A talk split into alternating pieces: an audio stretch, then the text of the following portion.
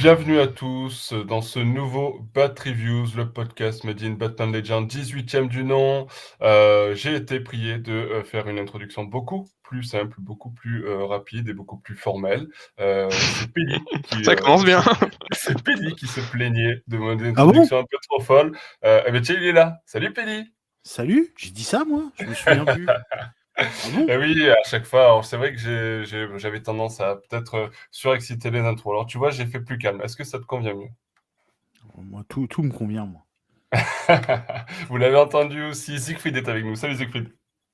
Bonjour à tous. Allez, on repart avec nos bonnes vieilles habitudes, toujours la bonne humeur dans les podcasts Made in Batman Legend. Et c'est reparti, 18e podcast pour nos Bat Reviews. Et on va se consacrer aux lectures Urban Comics parues pour le mois de septembre chez Urban Comics. Alors le mois de septembre, c'est un petit peu particulier parce que c'est le mois du Batman Day. Donc c'est un petit peu le mois Batman chez Urban. Malgré tout, il n'y a pas énormément de sorties, assez peu de sorties. Mais on avait eu droit à Batman The World qui était sorti pour le Batman Day, donc on évoquera ça parmi les autres lectures, mais on va commencer par un récit un peu plus court, un peu plus marketing aussi, puisque c'est un crossover Batman Fortnite qui était édité chez Urban Comics, qui croise du coup la franchise de Batman avec la franchise du jeu vidéo Fortnite que beaucoup d'entre vous connaissent peut-être, et c'est Penny qui va nous en parler, Penny qui avait déjà fait la review sur le site, qui va nous présenter du coup dans ce podcast ce récit Batman Fortnite, tome 1 d'ailleurs. C'est ça, tout à fait. Urban, d'ailleurs, qui est un peu coutumier du fait, hein, vu qu'ils avaient déjà sorti The Witcher chez eux, ils ont déjà sorti aussi Injustice. Voilà, ils sont assez coutumiers du fait de faire des crossovers comme ça entre jeux vidéo et comics. Et là, du coup, on se retrouve avec un Batman Fortnite. Donc Fortnite, l'un des jeux vidéo qui se vend et qui cartonne le mieux en ce moment sur les différentes plateformes de gaming. Et Batman, le héros qui fait vendre le plus chez DC et chez Urban Comics. Donc, comme tu disais, ça fait un récit assez marketing de base. Mais c'est vrai qu'il y avait pas mal de gens qui étaient un peu réfractaires, qui disaient que c'était uniquement marketing, que ça ne pouvait pas être intéressant.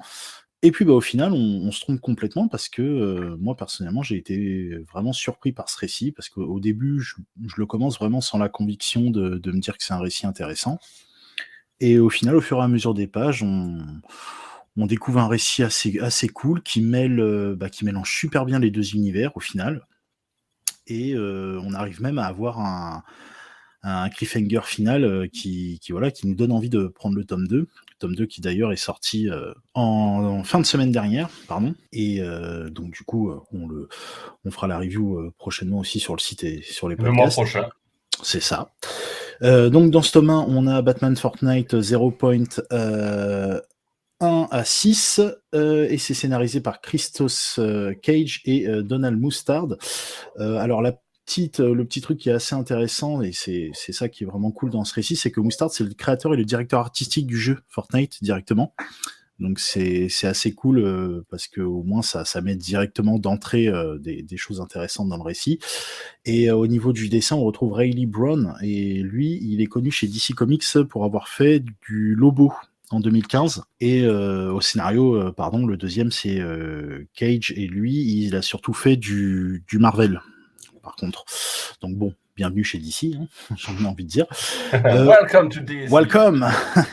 Donc au niveau de l'histoire, Batman, il y a un éclair qui arrive dans Gotham City qui forme un espèce de portail dimensionnel, et on a Harley Quinn qui va foncer dans ce portail, et Batman qui va vouloir la sauver et en même temps découvrir d'où vient ce portail, il va sauter dedans, il va se retrouver donc plongé dans l'univers de Fortnite. Donc je résume un peu les bases pour ceux qui ne connaissent pas le jeu. Fortnite, c'est un jeu, ce qu'on appelle un jeu de Battle Royale, tout simplement. C'est-à-dire le dernier survivant a gagné, donc on doit tuer les adversaires, soit en équipe, soit en individuel. Et là, pour le coup, Batman se retrouve dans une immense île où en fait, il doit survivre tout simplement avec différents adversaires. Et donc Batman doit tuer. Pas forcément tuer. Là, pour le coup, il assomme, et en fait, c'est les autres. Les autres concurrents qui se tuent entre eux. Donc au final. Batman n'a pas besoin de tuer au début, avant qu'ils comprennent que de toute façon ça reboot. Et au bout de quelques minutes, ça se reboot. Et puis, le problème, c'est que la mémoire de Batman se reboot aussi quelque peu. Donc, du coup, il est obligé de noter au fur et à mesure les informations pour s'en souvenir. Et quand il revient sur la map, quand une nouvelle vague de tempête arrive, au final, il arrive à voir où il a caché des armes, avec qui il a été allié, parce qu'à un moment, on a Catwoman, qui arrive aussi. Donc voilà, c'est assez... ça respecte plutôt bien le jeu. J'ai trouvé ça super intéressant. Au début, ça fait un peu fouillis, parce qu'on a du mal au début à se mettre dans la lecture, parce que ça va très vite en fait. On a du mal à comprendre le système, mais une fois si on n'est pas habitué au jeu, on a un peu de mal, mais ça arrive très vite. Après, non, il est plutôt intéressant, le récit. On retrouve, comme je disais, l'ambiance des deux univers. Le format est super cool parce qu'Urban Comics a fait un format souple, un peu comme les kiosques. Donc ça, c'est plutôt cool. Au niveau du prix, 12€, je trouvais ça un peu excessif au début, mais on a quand même 6 issues. Et on a aussi en même temps, pour ceux qui jouent au jeu, des codes qui permettent d'avoir des skins, donc des persos du style, par exemple, le Batman de Fortnite, Catwoman, ou même des objets, type par exemple l'espèce de hache dont se sert Batman dans le jeu. Donc au final, les 12€ sont carrément rentabilisés. Comme je disais aussi, un cliffhanger super motivant pour la suite. Alors par contre, au niveau des points faibles, le début est un peu compliqué, on a un peu du mal à se mettre dedans. Et puis j'ai trouvé que ce qui est dommage, c'est que le personnage d'Harley Quinn, on a l'impression que ça va être un personnage vraiment central dans le récit, et au final, il est assez mal exploité. Et je dirais la même chose même pour Deathstroke. Je trouve que c'est deux personnages qui sont assez mal exploités au final. On a plus l'impression que, pour le cas d'Harley Quinn par exemple, ils la prennent juste pour faire vitrine, pour dire bon bah voilà, on a mis Harley Quinn, donc ceux qui aiment Harley Quinn, vous pouvez prendre le récit. Je trouve ça dommage. Mais majoritairement, c'est un bon récit et au final, ça a cartonné. Ça a cartonné dans les librairies. Il y en a certains sur les réseaux sociaux qui s'étonnaient d'un tel succès, mais au final, c'est vraiment pas étonnant parce qu'on réunit deux franchises qui sont... qui cartonnent, tout simplement, que ce soit en termes de jeux vidéo ou de comics. Oui, mais on a connu des fois deux franchises qui cartonnent, qui n'arrivent pas à fonctionner sur un crossover, donc c'est vrai que c'est pas forcément gage de réussite, tu vois, ce que je veux dire, c'est... Là, le problème, c'est que Urban, en fait, quand ils ont fait des crossovers jeux vidéo comics, c'est-à-dire qu'ils prenaient des jeux vidéo, mais des jeux vidéo de niche. C'est-à-dire qu'ils allaient vraiment, The Witcher par exemple, c'était vraiment pour les fans de The Witcher. Quelqu'un qui allait lire après le comic The Witcher, oui, il se mettait dedans, mais s'il n'avait pas joué aux jeux vidéo, ouais, il pouvait commencer comme ça. Alors que là, Fortnite, c'est vraiment quelque chose qui est passé au-delà vraiment du... c'est simple, de toute façon, tous les jeunes qui s'intéressent majoritairement aux jeux vidéo, à partir de 13 ans, ils y jouent, quoi. La majorité connaissent soit les danses, soit les skins, soit... Il y a toujours quelque chose qui fait que Fortnite reste quelque chose d'assez ancré maintenant en termes de jeux vidéo. Et puis Batman, de toute façon, ça fait vendre en général. Ouais, tout à fait. C'est vrai que Batman, ça fait vendre, ça c'est sûr. Et je pense que Fortnite aussi. Alors, petite surprise, parce que c'est vrai que vous avez l'habitude, Siegfried, vous l'attendez, Siegfried est prêt à détruire ce crossover Batman Fortnite. Mais attention, alerte. Non, Siegfried ne va pas détruire Batman Fortnite. Siegfried, qu'as-tu pensé de Batman Fortnite ? Eh bien, contre toute attente, j'ai beaucoup aimé ce Batman Fortnite. Alors, évidemment, comme beaucoup, même en voyant le succès, je me suis dit, c'est un crossover relativement opportuniste. Ça, dans tous les cas, on s'en doute, mais j'avais peur que le succès soit mu uniquement par l'idée du croisement des licences et donc par l'achat par des fans de Fortnite, sans forcément qu'il y ait d'intérêt scénaristique ou graphique derrière. Déjà, graphiquement, il faut dire que le résultat est franchement correct. On aurait pu s'attendre à un style manga, cartoon, enfin un style relativement hyper accessible, soi-disant vraiment contemporain et jeunes, et en fait c'est un dessin qui est vraiment très propre et qui ne démériterait pas dans des comics de continuité. Donc je rappelle que les dessins sont de Riley Brown. Et même en termes de scénario, c'est relativement dense et ça fait partie des bons comics Batman du moment. Dès le début, c'est assez drôle parce qu'effectivement on voit Batman propulsé dans le monde de Fortnite et il est assez amusant de voir comment il en découvre les codes, le fait qu'il ne puisse pas parler, tout de suite il y a le réflexe de se cacher. J'ai bien aimé le fait que il commence par se mettre en hauteur pour mieux voir l'environnement. Et évidemment, dans Fortnite, on ne se met jamais en hauteur parce que c'est bien joli de voir l'environnement, mais on est tout de suite ciblé par les snipers. Et effectivement, alors c'est ce qui lui arrive.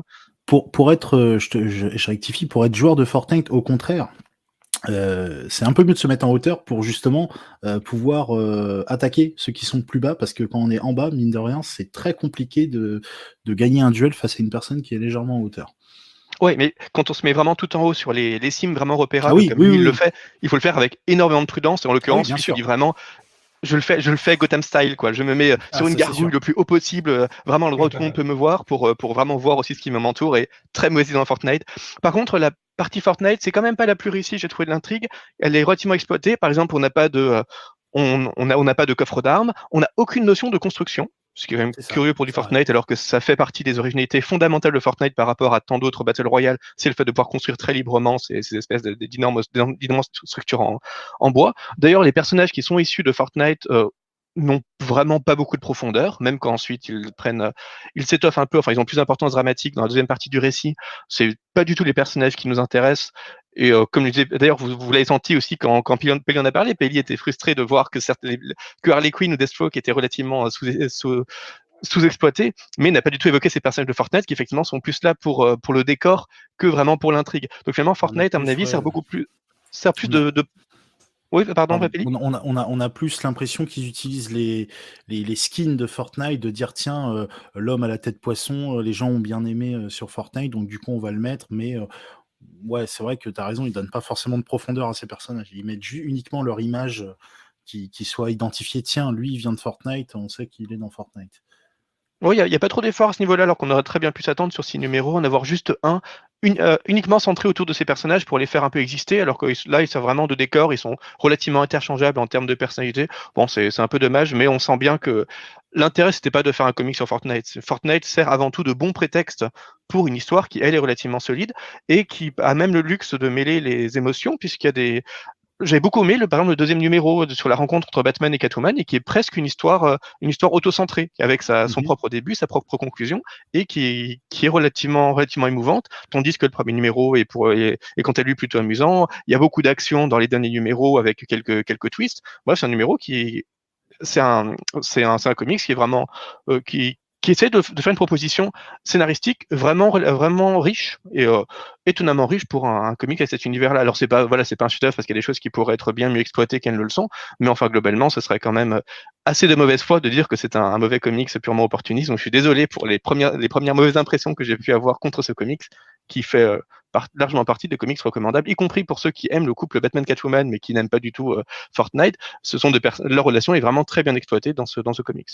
Et ce qui est aussi impressionnant, c'est que, en évitant tout spoil, c'est qu'on sent qu'à un moment, il y a une réelle motivation de raccrocher ça le plus possible à des récits récents de Batman. Et ça, c'est super intéressant. C'est-à-dire qu'on peut vraiment le lire en... Pour moi, ça fait pas partie... Comment dire, ça fait un peu one shot, mais en même temps, on peut parfaitement se dire tiens, ça rentre parfaitement dans une continuité. On est même surpris sur la fin. Il y a des références à la continuité qui, dans une espèce de one shot Fortnite, sont totalement inattendues. Enfin, quand on regarde les Batman Tortue Ninja, par exemple, qui sont globalement des réussites d'ailleurs, on essaye au contraire d'éviter toute référence à la continuité parce que ce sont des productions vraiment périphériques. Alors que là, on fait des références assez pointues à la continuité qui sont d'ailleurs peut-être même pas compréhensibles pour qui n'a pas lu la continuité. Donc c'est presque étonnant de richesse.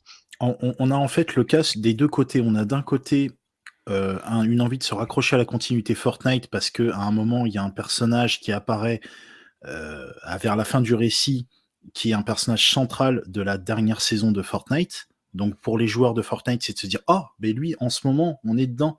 Et du côté du comics et Batman, on a aussi l'apparition d'un personnage qui nous fait dire « Eh, mais attends, lui, il y est dans les comics dernièrement ».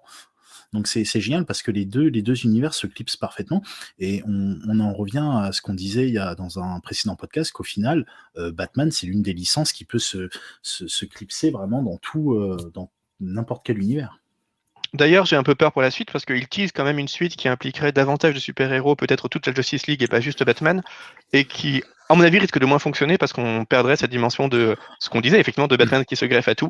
Est-ce que tout DC peut se greffer à tout Fortnite sans que ça devienne un peu plus chaotique ? On verra. Mais en tout cas, ça donne envie de voir la suite parce que ça met en confiance, en tout cas, la qualité de ce récit met en confiance pour la suite, même si on peut appréhender un peu davantage.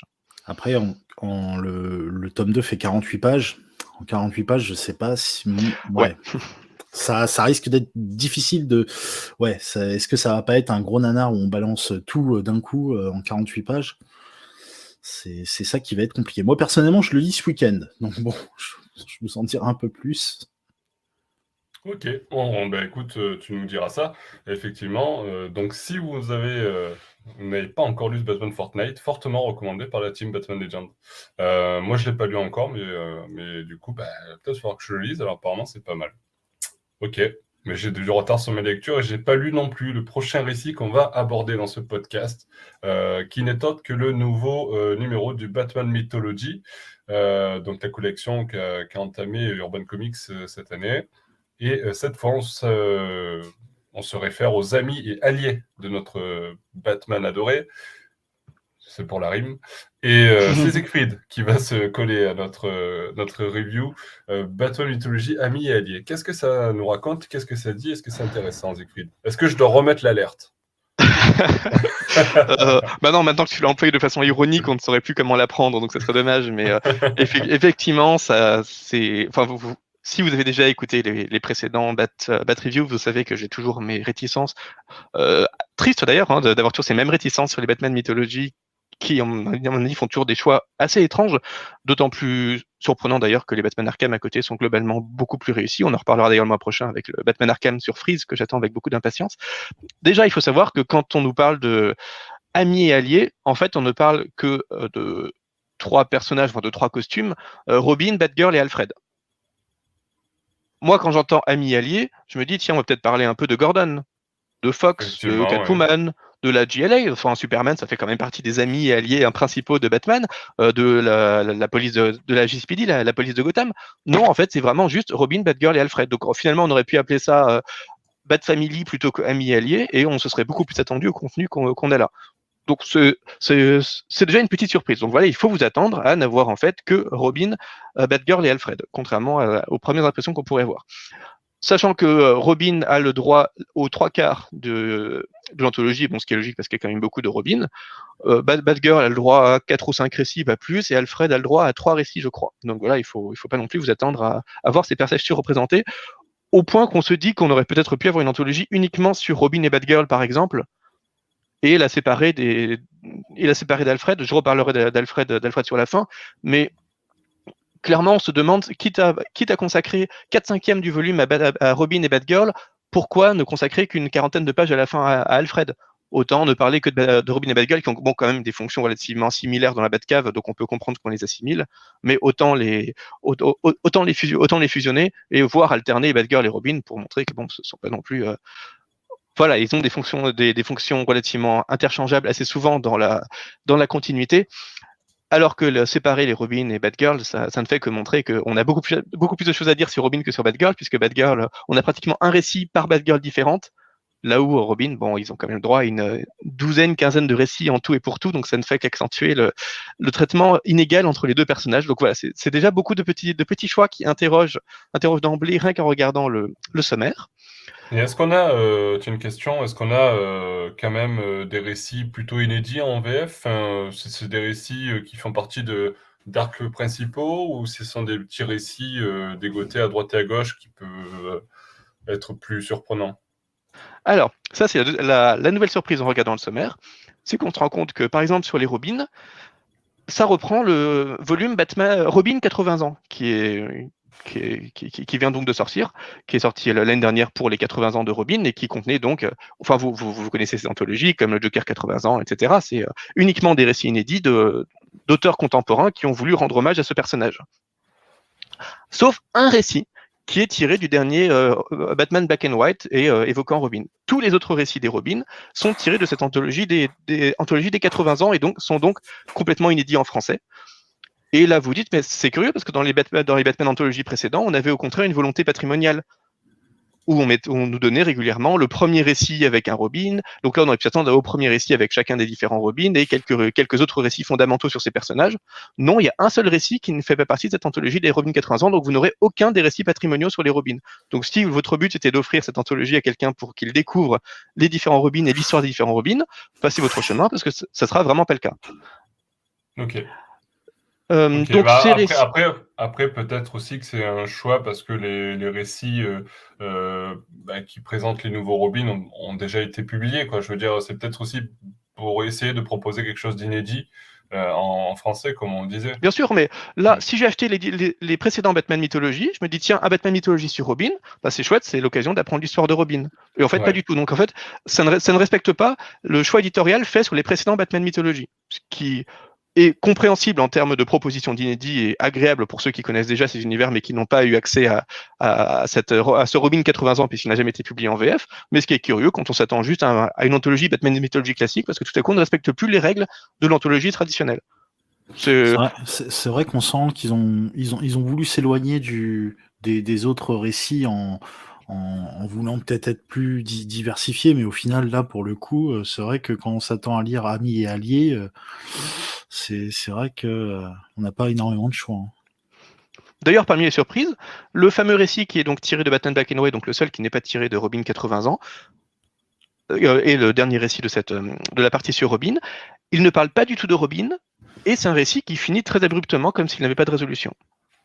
Donc en fait, il n'y avait vraiment aucun sens à l'ajouter à ces Robin 80 ans. Ça, aucune plus-value, c'est un récit qui n'a même pas d'intérêt par rapport à Robin. C'est vraiment très étrange. Enfin, c'est quelque chose que j'ai juste pas compris.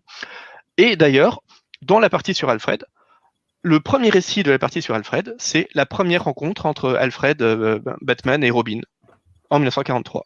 Donc le récit de Don Cameron dessiné par Bob Kane et Robinson. C'est le seul récit patrimonial de l'ensemble de cette anthologie. Okay. Du coup, je comprends pas ce qu'ils ont voulu faire. Soit on assume de pas du tout donner les comics patrimoniaux avec la première rencontre avec les différents personnages, soit on fait du complètement patrimonial, soit on ne fait pas du tout du patrimonial. Mais pourquoi avoir tout à coup ce récit de 1943 alors que tous les autres récits datent des années 80-90 pour les parties sur Batgirl et Alfred, soit sont hyper contemporaines, enfin ont été produites en 2019-2020 pour la partie sur Robin. C'est inconsistent avec les autres mythologies et c'est inconsistant dans la provision de l'anthologie elle-même. C'est vraiment très étrange. Alors heureusement, donc on a quand même quelques récits qui sont relativement chouettes. Une préférence va, tiens, c'est étonnant, au récit de Tom King et Tim Seeley sur Robin. Donc Tom King, on sait qu'il a dessiné, qu'il a scénarisé un run très correct à ses débuts dans DC d'ailleurs sur Nightwing, et qui effectivement reprend ces intrigues du Grayson à l'époque où il est espion. Grayson qui se souvient au moment où il est espion et où il a formé une jeune recrue des leçons de Batman et les réapproprie complètement, très librement. D'ailleurs, c'est très joliment dessiné par Michael Ranin, c'est très léger mais c'est vraiment très éloquent sur ce que Batman apporte à Robin et sur la manière dont les Robins essaient de vivre par rapport à l'héritage batmanien. Finalement, c'est tout ce qu'on voit dans cette anthologie. Ça s'appelle quand même Batman Mythologie Allié ennemi en plus, allié et ami, pardon, ce sont en plus des termes qui font vraiment référence au lien qui unit les personnages à Batman. Donc on s'attend à avoir beaucoup de récits liant Batman à ses personnages. En fait, on a beaucoup de récits qui n'évoquent même pas du tout Batman. Enfin voilà, même les choix sont très étranges. On n'a même pas de récit avec la Justice League, je crois. Oui, non, pas du tout. Zéro. Moi, je suis un peu sûr qu'on évoque une seule fois Superman. Enfin voilà, ce sont des choix qui sont plutôt étranges, mais heureusement, il y a ces histoires-là qui, pour le coup, respectent plus ou moins les attentes et sont quand même relativement correctes. On a même un récit, attention, je vais dire du bien de James Tynion qui... tu veux mets l'alerte. Non, quand même pas, c'est pas bon à ce point-là, mais qui fait une espèce de prélude à son Detective Comics Rebirth, donc avec un petit récit sympathique sur Red Robin qui cherche dans quelle direction évoluer pour prendre aussi ses marques par rapport aux autres Robins et par rapport à Batman, et qui va demander à chacun des différents Robins ce qu'il lui conseille de faire. Évidemment, chaque Robin lui dit suis un peu ce que je fais. Nightwing qui lui dit soit une espèce de nouveau leader, au contraire. Todd qui lui donne un conseil qui ressemble vraiment à du Todd. Wayne, Damien qui lui dit bien sûr de tracer sa propre voie, de surtout pas suivre la voie des autres parce qu'il doit être complètement indépendant. Enfin voilà, ça reste assez chouette parce que c'est encore un joli moment d'unité autour des Robins autour de Batman, et c'est le genre de choses qu'on aimerait davantage voir d'ailleurs, parce qu'on s'attendrait à avoir plusieurs récits aussi avec plusieurs Robins pour montrer justement à quel point ils forment tous une espèce de grande famille. Enfin c'est quand même essentiel, et en fait c'est pas forcément le cas. On a aussi un assez joli récit de Robbie Thompson. Très très joliment dessiné par Ramon Villalobos sur Damien qui cache un lourd secret à Batman, un lourd secret qui d'ailleurs n'est pas divulgué, et avec les deux personnages qui souffrent de ne pas savoir communiquer, et j'ai l'impression que ça tease quelque chose qui pourrait avoir lieu dans la continuité, donc c'est à voir, mais voilà, tout à fait. Pour le coup, enfin, je trouve ça un peu étrange dans une anthologie où les récits sont plutôt des one-shots, de teaser quelque chose qui viendrait plus tard, et donc un secret qui n'est pas exprimé dans le comics, mais ça crée en tout cas une certaine incommunicabilité entre les deux personnages qui correspond bien en plus à Batman et Damien et qui est plutôt bien exploité. Donc voilà, il y a 2 ou 3 récits qui sont chouettes, même si globalement c'est quelque chose que je ne comprends pas. Il y a aussi beaucoup de récits qui sont complètement insignifiants, comme celui de Chuck Dixon par exemple, voire des récits qui sont juste mignons, mais où on ne sent pas vraiment la distinction. En fait, il y a des récits où on lit simplement le récit et on se demande pendant le récit, tiens, en fait, le Robin qu'on est en train de voir sous son costume, c'est lequel ? Est-ce que c'est un récit ancien sur Dick ? Est-ce qu'on parle de Jason ? Est-ce qu'on parle de Tim ? Est-ce qu'on parle de Damian ? En fait, avant d'avoir une espèce de mini-révélation à la fin ou qu'on nous dit juste le nom assez brutalement, ça paraît relativement interchangeable, donc ça peut être un peu dommage aussi. Et tout à coup, en plein milieu, on a le récit de Starlin de 1988, celui où Jason Todd assassine un fils de diplomate crapuleux qui échappe à la justice du fait de son statut, qui est un récit vraiment essentiel parce que c'est un des récits qui avait vraiment fait détester Todd par les lecteurs et qui donc avait aussi participé à le faire tuer après. Mais c'est aussi le premier récit, je crois, dans lequel on voit vraiment Jason qui se distingue de Batman et qui va jusqu'à tuer un criminel sous la désapprobation la plus complète de Batman. Donc un récit qui est fondamental pour comprendre Jason. Mais est-ce que vraiment, sur une douzaine de récits qui abordent les Robins dans l'ordre le plus foutraque possible, avec des récits qui sont uniquement contemporains, il était utile d'avoir tout à coup un récit de 1988 qui est un point pivotal pour Jason. Enfin, j'ai pas vraiment compris la présence de ce... Voilà, de nouveau, un comics patrimonial, en plein milieu de comics qui n'ont rien de patrimonial. Et pourquoi approfondir tout à coup Jason alors que les autres personnages n'ont pas le droit à cet approfondissement? Bref, c'était vraiment, vraiment très étrange. Sur les Batgirls, c'est un peu mieux. Voilà, c'est l'inconvénient avec les Batgirls, c'est qu'on a que 4 fascicules sur les Batgirls. Du coup, on a un peu un récit sur chacune des différentes Batgirls, ce qui peut un peu frustrer ceux qui vraiment attendaient à... Enfin, ceux qui aiment vraiment Barbara ou ceux qui aiment vraiment Stephanie ou ceux qui aiment vraiment Cassandra, par exemple, auraient pu s'attendre à un vrai déploiement d'histoire sur ces différents personnages et du coup se retrouvent chacun confiné à une histoire sur leur personnage favori. Donc ça peut être un peu frustrant. Il y a quand même des jolis récits, notamment un récit de John Strander et Kim Yale avec des dessins de Steel Freeze qui raconte comment Barbara se reconstruit juste après Killing Joke. On a aussi une chouette histoire sur la relation entre Cassandra et Tim, une des toutes meilleures histoires d'ailleurs, scénarisée par Kelly Puckett en 2001. Donc ça se lit plutôt pas mal, mais j'aurais beaucoup mieux aimé une anthologie sur les Batgirls spécifiquement, parce que là ça donne pas l'impression de respecter les personnages, de n'avoir que 4 récits Batgirls juste après 12 récits sur les Robins. Disons qu'il y a une asymétrie qui se fait quand même bien sentir. Et alors sur Alfred, on a 3 numéros, 3 histoires seulement. C'est 3 histoires dont, comme je l'ai dit, une histoire raconte la première rencontre entre Batman, Robin et Alfred, donc dans ce scénario très patrimonial de Don Cameron, Bob Kane et Jerry Robinson. Pourquoi est-ce que tout à coup on a un récit de 43 ? Mystère, ce qui ne fait de la place que pour 2 autres récits ensuite. Un chouette récit de Kevin Dooley en 89 sur Alfred qui décide d'abandonner son rêve de la scène parce qu'il trouve un accomplissement dans le fait d'être le super majordome de Batman. Bon, ça se lit correctement, même sur Alfred il y a certainement beaucoup mieux à proposer. Et tout à coup, donc, le fameux Batman Pennyworth Rip sur les obsèques, disons, d'Alfred Pennyworth, puisque, bon, spoiler alerte, mais ça commence quand même à remonter. Alfred est mort dans la continuité, il est mort à la toute fin du run de Tom King, et immédiatement, ça avait été suivi en VO, évidemment, par un grand récit d'hommage à Pennyworth, qui n'a jamais été traduit encore en français. Ça tardait, donc voilà, ils ont enfin trouvé l'occasion de le faire, même si c'est étonnant, parce que c'est vraiment un récit qui se comprend par rapport à la continuité, par rapport à cette mort récente d'Alfred, alors que on reste dans une anthologie qui est séparée de la continuité et qui généralement est plutôt axée vers les nouveaux lecteurs. Donc voilà, c'est un peu étrange de le produire là et pas de le produire en continuité ou dans un format plus exceptionnel, alors qu'il y avait quand même beaucoup... Il y a quand même beaucoup d'occasions. Et on avait déjà évoqué d'ailleurs le cas de ce Pennyworth Rip dans un autre Batcast où on avait dit que ils avaient l'occasion parfaite dans je ne sais plus quel volume de le placer.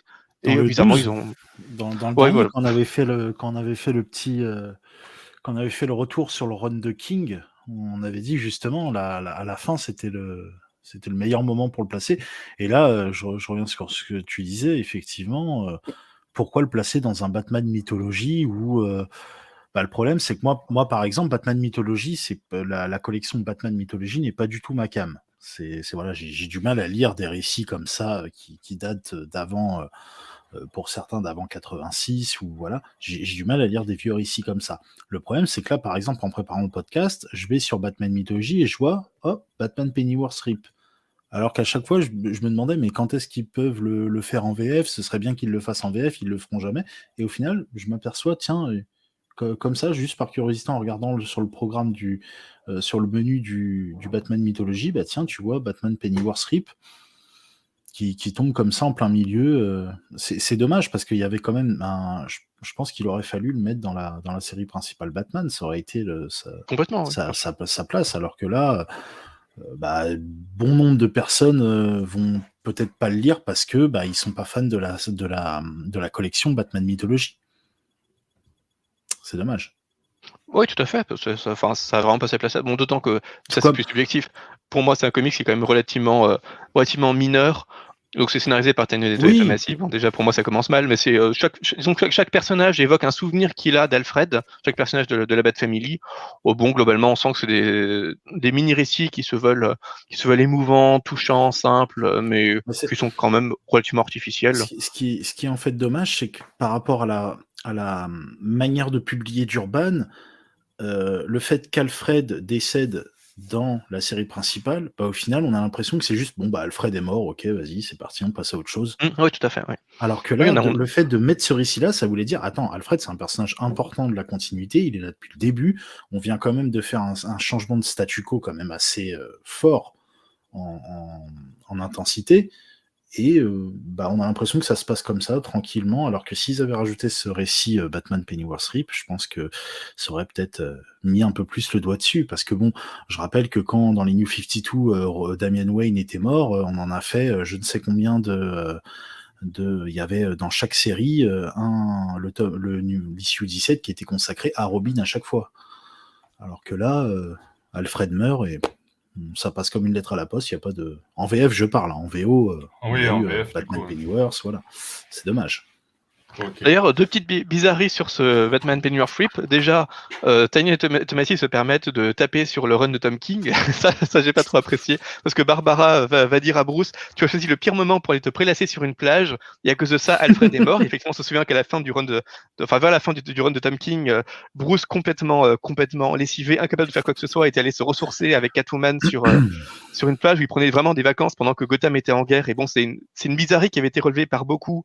Mais voilà, enfin, c'était un truc qu'il fallait juste accepter pour montrer que Batman se reconstruisait avec Catwoman pour reprendre des forces et vraiment revenir. Donc, mettre le doigt là-dessus en soulignant que c'est quelque part, que Batman devrait se sentir coupable d'avoir pris ses vacances, c'est vraiment accusé sur Tom King. Enfin, c'est vraiment tapé sur le run de Tom King d'une manière qui relativement déplaisante. Enfin, c'est vraiment une pique qui est assez mesquine, je trouve, de la part de Taina et Tomasi, dont on sent qu'elle est pas vraiment innocente, elle est pas amusante. C'est vraiment quelque chose d'assez fort.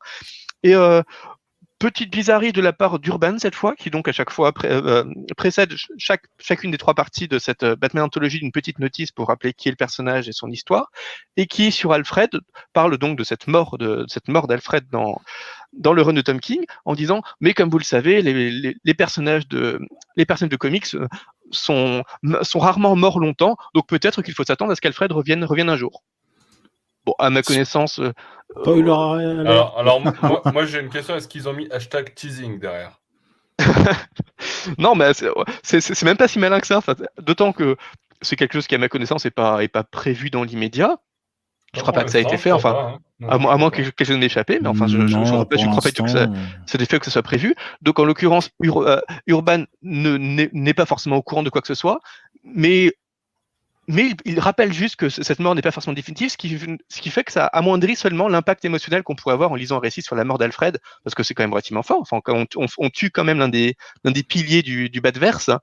Mais l'éditeur nous dit « Oh, mais pleurez pas trop longtemps, parce que peut-être qu'il va revenir, vous savez, les morts, c'est pas très sérieux. » Enfin, c'est vraiment complètement déplacé de la part d'une notice, déjà d'amoindrir l'impact d'une de ses propres histoires, mais en plus d'utiliser quelque chose qui n'est pas du tout prévu en termes d'édition par DC Comics, comme si c'était une certitude, parce que c'est comme Urban qui le dit, donc on peut s'attendre à ce qu'ils le disent, parce qu'ils savent ce qui se passe en ce moment chez DC Comics, alors que c'est même pas le cas. Enfin, voilà, j'ai vraiment trouvais ça complètement déplacé en fait d'évoquer cette possibilité. C'est pas du tout la place d'une notice historique de Batman rappelant juste dans quelles circonstances Alfred est mort, de commencer à nous dire mais vous savez peut-être qu'il va revenir. C'est un choix assez surprenant. Ça rajoute vraiment aux multiples petites surprises toutes assez négatives que j'ai pu avoir sur ce volume, voilà, qui propose donc 2 ou 3 récits assez chouettes.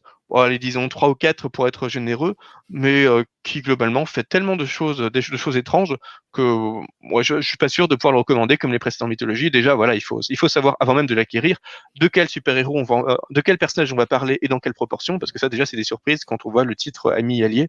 Et une fois qu'on est vraiment au courant de ça, voilà, bon, on peut éventuellement s'y intéresser si on accepte tous ces partis pris, mais ça fait quand même beaucoup de partis pris pour un titre qui à mon avis est quand même relativement trompeur, ou qui aurait pu être beaucoup plus clair sur ce que contient vraiment l'anthologie. Ok, donc effectivement, comme le disait Siegfried, quelques petites surprises, quelques petites mauvaises surprises d'après Siegfried.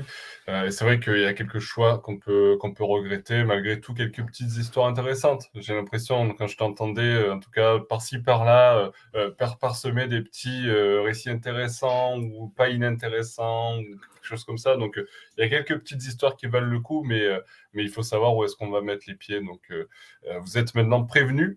On va attaquer une autre anthologie, une anthologie spéciale. J'en ai parlé en introduction de ce podcast, puisqu'elle a été éditée mondialement à l'occasion du Batman Day, Batman The World, avec 12 histoires donc, conçues par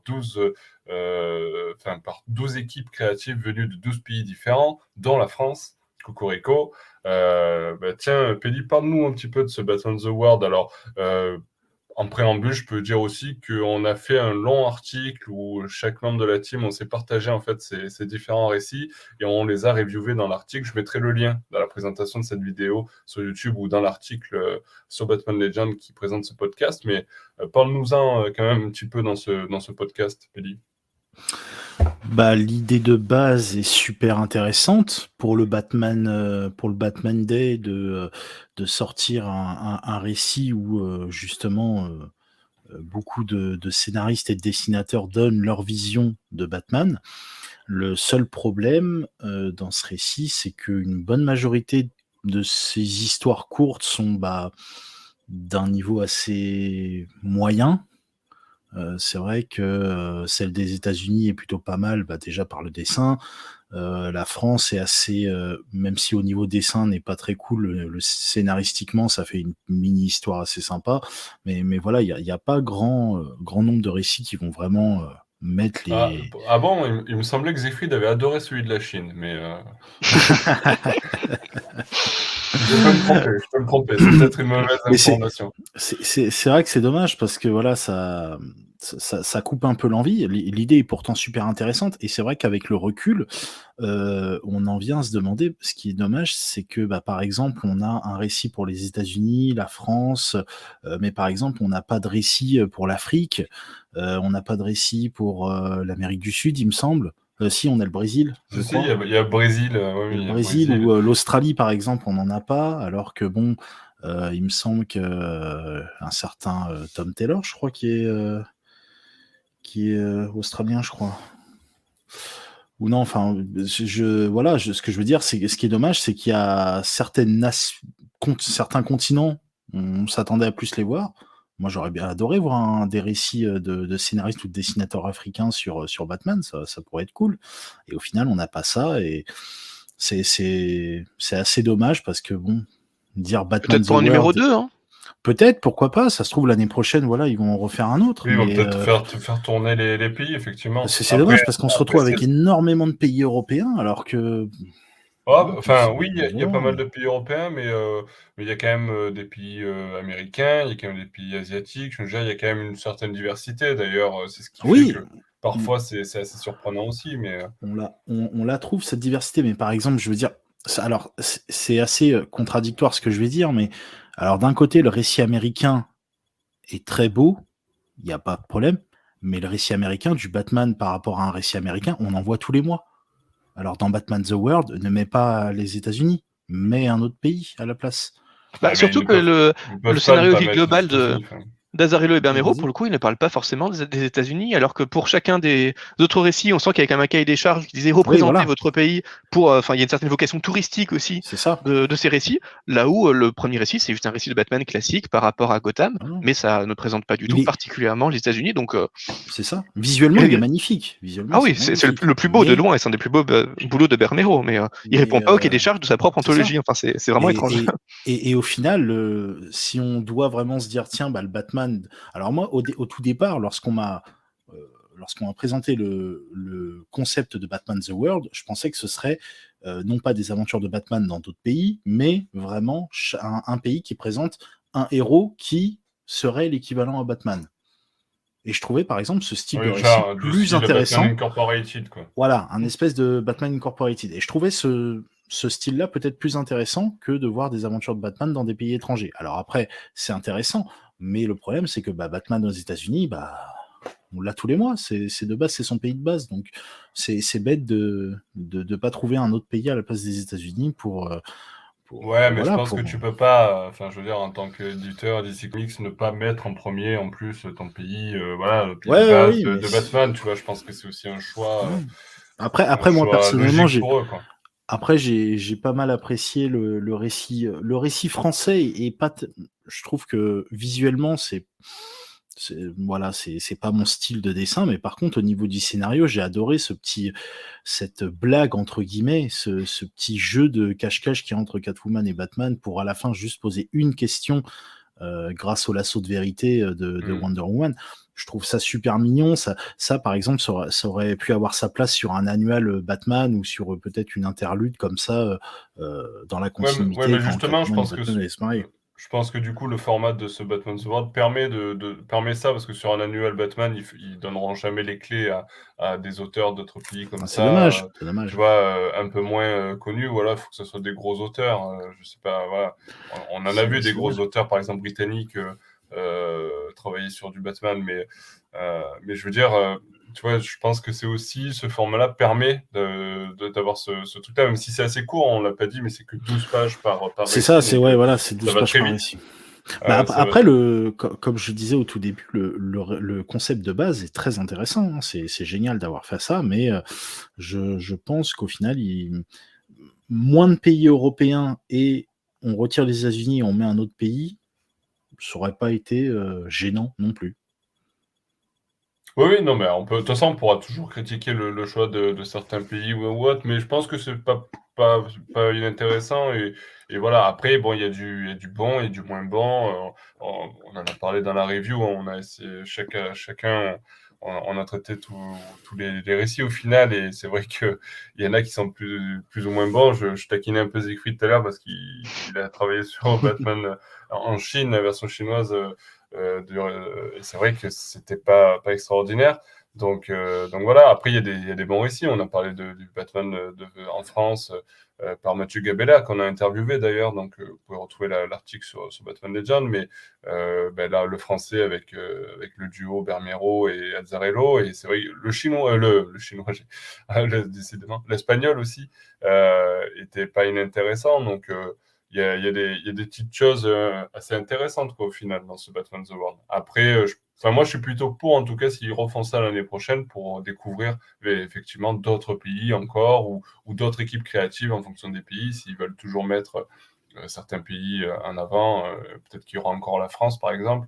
Mais s'ils mettent un autre duo, je suis pas contre, quoi, tu vois. Oui, parce que je trouve que c'est une bonne alternative au Batman Black and White, parce que moi, généralement, quand j'essaie de faire connaître les comics à quelqu'un ou de faire un cadeau à quelqu'un qui ne lit pas forcément de comics, mais qui lit un peu de bande dessinée, j'ai tendance à offrir les Batman Black and White parce que ça permet, dans un seul volume, de découvrir une vraie palette de styles différents, de styles à la fois de scénaristique, en termes de ton et en termes de dessin, et de se rendre compte qu'en fait le comic, c'est pas juste un Batman dans un style particulier qui va tabasser du Joker, mais qu'on peut vraiment raconter énormément de choses dans énormément de tons, avec, ça témoigne vraiment de la richesse des comics, et finalement ce Batman The World remplit un peu cet office-là, puisqu'on se rend compte à quel point différentes cultures se réapproprient le Batman états-unien pour en faire quelque chose qui est plus ou moins ancré dans la culture de leur pays, dans un style assez particulier, et c'est assez chouette, d'autant qu'il n'y a pas vraiment d'homogénéité non plus. On voit vraiment les pays qui essaye de raconter Batman de façon vraiment très classique, où Batman va poursuivre des criminels qui veulent lancer une bombe, enfin des choses vraiment déjà vues, et d'autres au contraire qui optent pour une approche beaucoup plus légère, comme le Brésil, comme la France ou l'Espagne par exemple, que j'aime particulièrement, ou d'autres qui en profitent pour faire une espèce de méditation sur le rôle du Batman et son impact sur les personnes avec la Russie. Enfin, c'est vraiment c'est chouette, je trouve, d'avoir d'autres comics qui remplissent cet office de confirmer aux personnes qui ne connaissent pas forcément la richesse des comics tout ce qu'on peut faire, y compris avec un seul personnage, ce qui va pas du tout de soi en fait pour les personnes qui sont réfractaires à cet univers-là. Tout à fait. On passe donc après ce Batman The World sur un gros morceau. Alors. Du coup, on a décidé, en préambule, pour présenter ça, on a décidé de faire quelque chose un peu différent, mais on va basculer sur ce Future State. Donc déjà Batman, tome 1, qui est sorti, parce qu'on va parler de Justice League, tome 1 aussi, Future State, juste après. Siegfried, je te laisse la parole, parce que c'est toi qui va nous présenter un petit peu tout ça, et notamment le programme qu'on a prévu à nos auditeurs. Alors, Future State, vous en souvenez peut-être, c'est ce gros event qui a eu lieu chez DC Comics en janvier et février, où pendant 2 mois, toutes les sorties régulières ont été mises entre parenthèses pour ne raconter que des événements qui auraient lieu dans un avenir plus ou moins proche. Le plus proche, c'est en 2025, mais il y en a qui se passent dans les années 8000. Enfin, c'est vraiment un parti pris assez fort. Et pour présenter le monde de DC Comics bien après les événements du Batman Kiri, avec beaucoup de reconfigurations, et donc à charge pour les lecteurs de découvrir comment le monde qu'ils connaissaient s'est reconfiguré, quels super-héros ont disparu, lesquels se sont profondément transformés avec le temps, avec les événements, et donc de reprendre souvent in medias res, donc vraiment arriver dans des univers avec une intrigue qui est déjà construite, où tout à coup on découvre que des héros luttent contre une menace dont on n'a jamais parlé, évidemment, parce qu'on n'a jamais su ce qui se passait entre la quantité classique et le Future State, et donc de raccrocher les wagons avec un tout nouvel univers, une toute nouvelle ville, une toute nouvelle géographie, une toute nouvelle politique. Enfin, c'est un parti pris relativement audacieux, dont on pensait au début d'ailleurs que ça serait l'occasion d'inviter un nouveau lectorat à découvrir les comics, parce que du coup, évidemment, ça serait pas raccroché à la continuité, donc ça ne demanderait pas de background, et en fait, pas du tout. Enfin, c'est généralement, au contraire, assez exigeant en termes de références et en termes de background de comics à déjà avoir pour se lancer dans ces univers-là. Donc, l'une des sorties dont on aurait dû parler longuement ce mois-ci, c'est le Future State Batman, évidemment, qui compile les Future State consacrés à Batman Superman, à The Next Batman, à Robin Eternal et à Harley Quinn. Sauf qu'on a essayé d'attendre la sortie chez Urban du Batman Future State 2, qui, puisqu'en fait ces 2 volumes ne sont pas vraiment consécutifs chronologiquement, mais c'est vraiment plusieurs séries qui ont été publiées plus ou moins simultanément, et qui ont été réparties par Urban en 2 volumes, parce qu'évidemment tout faire en un seul volume, ça aurait fait un volume de 600 pages, de 700, presque 800 pages, donc ça n'aurait pas eu grand sens, donc ils ont fait le choix de les diviser en 2, mais plutôt que de consacrer un gros morceau, il faudrait pratiquement une demi-heure d'émission à présenter chacun des 2 volumes séparément, on essayait de faire un gros Batstock le mois prochain, où on aborderait tout ce Future State, donc les différentes séries qui sont présentées, les enjeux du Future State, quelles séries on aimerait voir prolongées, parce que dans le but de DC, c'est pas juste de clore tous les récits au bout de 2 mois, mais d'en prolonger certains dans les mois suivants, ceux qui ont bien fonctionné, ceux sur lesquels il y a encore des choses à raconter. Donc, notamment dans ce premier volume, vous trouverez l'histoire The Next Batman, qui est donc l'histoire qui a certainement été le plus médiatisée, puisqu'elle est scénarisée par John Ridley, qui était notamment le scénariste de 12 Years a Slave, et dessinée par Nick Derrington sur Tim Fox, qui reprend la cape de Batman. On en reparlera de toute manière dans le groupe Bat Talk, mais pour moi, ce premier Future State n'est clairement pas le plus marquant. La plupart des séries qui sont vraiment intéressantes seront présentes dans le Future State 2, qui sort donc début novembre, il me semble, notamment Catwoman, notamment Dark Detective, où on voit les rencontres entre l'ancien Batman, Bruce Wayne, et le nouveau Batman, entre guillemets, Tim Fox. Donc la plupart des séries vraiment intéressantes arrivent ensuite, d'où aussi l'intérêt de tout évoquer dans un seul gros numéro. Donc voilà. je pense que vous pouvez quand même attendre la sortie du second volume avant de vous précipiter vers le premier pour avoir un aperçu plus global des séries qui vous intéressent ou pas. Donc, il y a quand même énormément de croisements entre ces séries. Pas toutes, mais la plupart sont quand même bien liées les unes avec les autres. Mais il y a quand même un volume qui, à mon avis, est nettement supérieur au précédent. Et peut-être que lire le Future State Batman 2 vous indiquera davantage à quel point vous êtes intéressé par le Batman, le Batman tome 1. On en reparlera, mais voilà. Même la série qui est la plus importante dans ce Batman 1, qui est The Next Batman, et reste à mon avis moins essentiel que Dark Detective ou que la plupart des récits dans le tome 2, donc on y reviendra, mais voilà, c'est juste pour évoquer ça et donc pour teaser notre gros bateau qui évoquera bien tout ce Future State Batman, donc les deux volumes de Future State consacrés au Chevalier Noir et à tout le Batverse en fait, puisque comme vous l'avez vu, ça concentre quand même une bonne douzaine de séries différentes en seulement deux volumes. Effectivement, rendez-vous donc très bientôt pour notre prochain podcast en finale, pour un Bat Talk consacré au Future State Batman, tomes 1 et 2. Alors maintenant qu'on a parlé, on a mis en place un petit peu ce Future State, que tu nous as présenté un petit peu ce que c'était et qu'on a teasé notre prochain podcast avec Batman, ce Future State Batman. Il y a aussi Future State Justice League qui est sorti, le tome 1. Qu'est-ce que tu peux nous en dire, Siegfried ?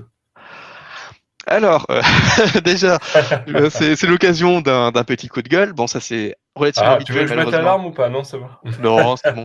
C'est relativement habituel chez Urban, et ça c'est un peu triste à dire, mais bon, vous avez une jolie couverture qui donc vous montre la nouvelle Green Lantern, la nouvelle Wonder Woman, Batman, Superman.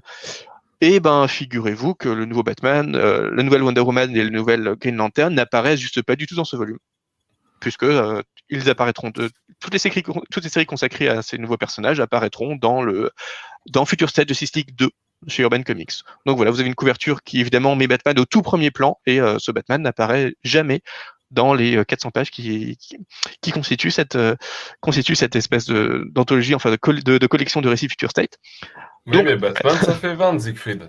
Ah mais évidemment, mais voilà, il faut savoir quand vous achetez parce qu'évidemment, si vous avez un peu suivi l'actualité de DC Comics, vous avez entendu parler de Future State, et vous avez entendu parler de cette Yara Fleur notamment qui remplace Wonder Woman et qui a été assez médiatisée, vous avez entendu parler de ce nouveau Batman, de ce nouveau Superman, de cette nouvelle Green Lantern, enfin de plein de nouvelles choses que vous avez sans doute envie de découvrir. Si vous avez aimé ces univers surtout, vous avez envie de voir comment ils ont été reconfigurés, et vous pouvez vous précipiter vers ce volume en vous disant, voilà, ils sont en couverture, c'est Justice League, ça compile toutes ces séries-là, donc c'est qu'on va en parler, et en fait pas du tout. Donc, première chose à savoir et qui peut être trompeuse à juste titre. Deuxième chose, très trompeuse. Il y a un comics qui s'appelle Future State Justice League. La première moitié de ce comics, en VO, est consacrée à la Justice League. Et la deuxième moitié de ces fascicules est consacrée à la Justice League Dark. Donc cette fois, plus du tout question de Batman, Superman, etc. Il est question de Zatanna, d'Etrigan, Constantine, etc. Donc on vous dit que dans ce Future State Justice League, vous aurez les comics Future State Justice League. Ça paraît logique. Eh bien, vous n'aurez que la deuxième partie. Vous n'aurez que la partie consacrée à Justice League Dark et pas la première moitié de ces deux volumes Future State Justice League. Donc vous n'aurez pas, contrairement à ce qu'on a pu attendre dans une collection Future State Justice League, vous n'aurez pas les Future State Justice League avec le nouveau Batman, le nouveau Superman, etc., qui seront relégués dans le deuxième tome. Plutôt surprenant comme choix, je pense que vous en conviendrez. De même... Oui, plutôt surprenant. Après, c'est vrai que ça arrivera quand même, mais dans le deuxième tome, quoi. Ouais, de même, on vous dit sur la page d'Urban, ce numéro contient Immortal Wonder Woman 1 et 2. D'accord, chouette. En plus, c'est clairement une des meilleures séries du Future State. C'est superbement dessiné. C'est vraiment c'est ce que devient Diana dans ce nouveau monde, alors qu'il y a une nouvelle Wonder Woman qui apparaît. Et c'est exactement la même histoire. La Immortal Wonder Woman 1 et 2 en VO avait une première moitié consacrée à Wonder Woman et la deuxième moitié consacrée à Nubia. Or, dans ce volume, vous n'aurez que les deuxième moitié consacrée à Nubia. Okay. Est-ce que c'est pas quelque chose qui aurait pu être précisé ? Disons que sur la page d'Urban Comics consacrée à ce volume, vous avez bien une partie sommaire, mais tout ce que vous dit le sommaire, c'est contient Future State Justice League 1 et 2, contient Future State ou Immortal Wonder Woman 1 et 2. Alors que c'est complètement faux, parce que vous n'avez pas la moitié d'Immortal Wonder Woman 1 et 2, vous n'avez pas la moitié de Future State Justice League 1 et 2, et petit problème, ce sont quand même les moitiés les plus intéressantes, de loin. Enfin, subjectivement, ce sont celles qui sont meilleures, mais assez objectivement, quand vous apprêtez à lire Future State, Immortal Wonder Woman, vous vous attendez probablement au récit consacré à Diana, de même que quand vous lisez Future State Justice League, vous attendez certainement aux parties consacrées à Justice League et pas à Justice League Dark. Donc c'est... Enfin, c'est... On est pratiquement dans une dimension pure et simple. Ouais, et en fait, la logique, elle est assez simple. C'est qu'une fois que vous avez acheté ce premier volume et que vous êtes déçu, vous vous rendez compte que vous allez être obligé d'acheter le second volume, puisque c'est le second volume qui contient l'ensemble des récits intéressants. Donc on a bien fait attention de ne mettre... Il n'y a même pas eu de tri qualitatif entre les séries. On n'a vraiment mis aucune des très bonnes séries vraiment attendues dans le premier volume. On a vraiment tout relégué au deuxième volume. Mais on a bien pris soin de sortir le premier volume de façon anticipée, parce que les gens qui veulent lire du Future State vont se précipiter dessus et vont se rendre compte que non, ils ont été un peu floués, qu'il va falloir attendre la suite. Bon, super. Donc, dans cette collection contient donc du Flash. On n'en parle pas trop parce qu'il c'est pas trop relatif à Batman, et c'est encore Flash qui en prend plein la gueule de la part de DC. Et ça, c'est quelque chose que je ne comprends pas. C'est comme dans tous les récits contemporains avec Flash, c'est un acharnement scénaristique contre toute la famille contre toute cette grande famille des Flash. C'est vraiment assez affreux, et ça, on le retrouve vraiment en plein ici. Finalement, l'un des arcs les plus mémorables, ça reste Teen Titans. Donc, on a du Titans, c'est au moins ça, par Tim Sheridan et Rafa Sandoval, mais que j'ai instantanément oublié. C'est assez dingue, en fait. En arrivant à la fin de l'anthologie, je me suis dit, finalement, on parlait pas du tout de Batman ou du Bat-Vert, peut-être même pas parler de cette collection dans le Bat-Talk. Ah, mais si, en fait, il y avait du Titans, mais ça racontait quoi déjà, alors que j'avais lu 15 minutes avant. En fait, c'est bien simple.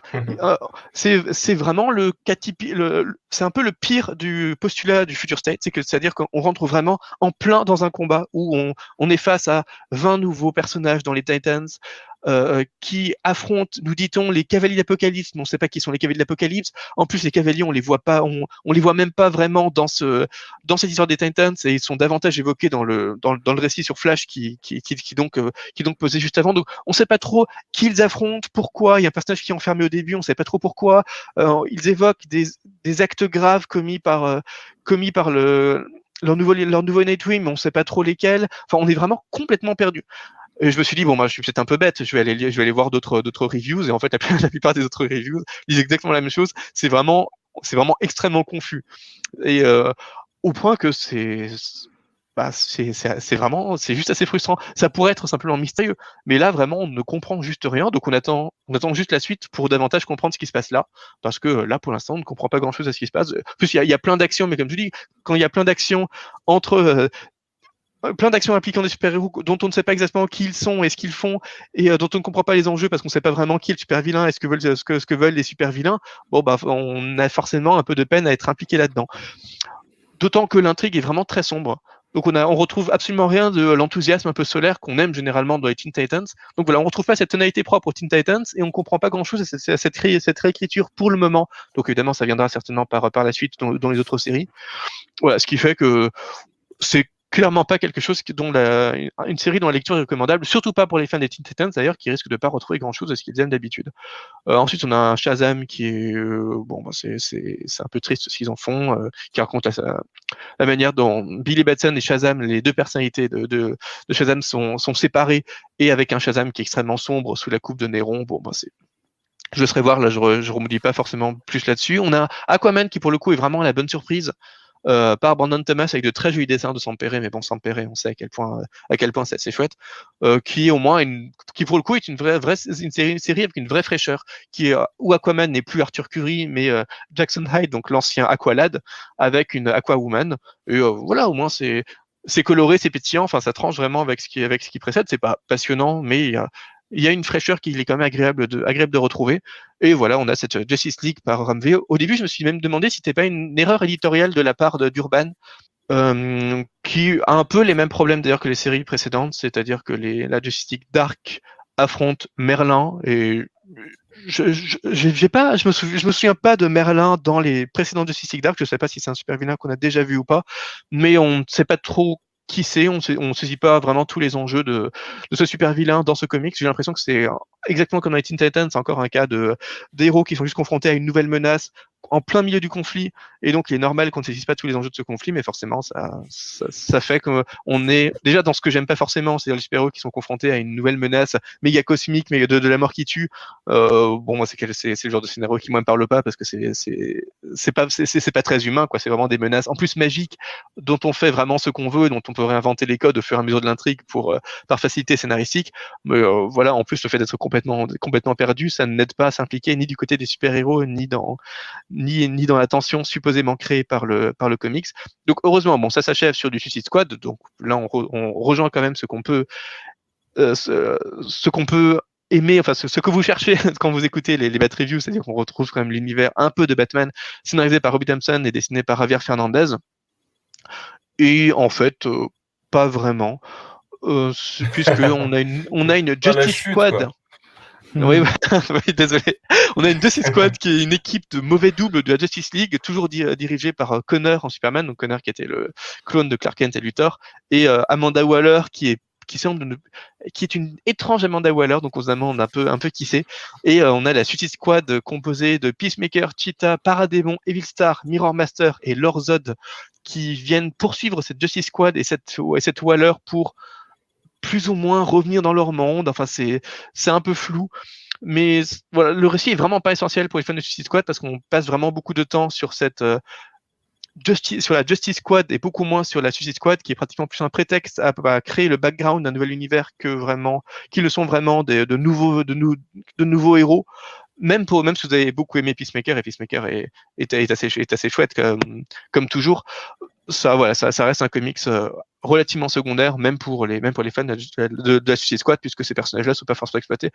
Toutes les séries à chaque fois sont présentées, sont composées, même en VO, seulement de 2 fascicules seulement. Donc évidemment, les histoires sont à chaque fois très courtes. Et comme en plus, vous l'avez vu, il y a rarement de vraies passerelles entre les différentes intrigues, puisque la plupart de ces héros affrontent des super-vilains totalement différents, parfois même à des époques différentes, dont on se demande donc comment ça sera éventuellement connecté par la suite. Ça peut donner une impression relativement brouillonne, relativement confuse dans l'ensemble.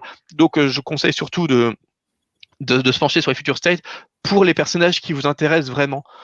Donc déjà de vous demander, tiens, si vous aimez Catwoman, ben aussi, allez lire les Future State Catwoman. Si vous aimez vraiment Wonder Woman, vous avez quand même 3 ou 4 récits sur Wonder Woman qui sont pas mal, d'autant que là, le récit sur Nubia, qui est un peu décevant quand on s'attend à Immortal Wonder Woman, le récit sur Nubia est quand même plutôt chouette, parce que Nubia, ça reste un bon personnage.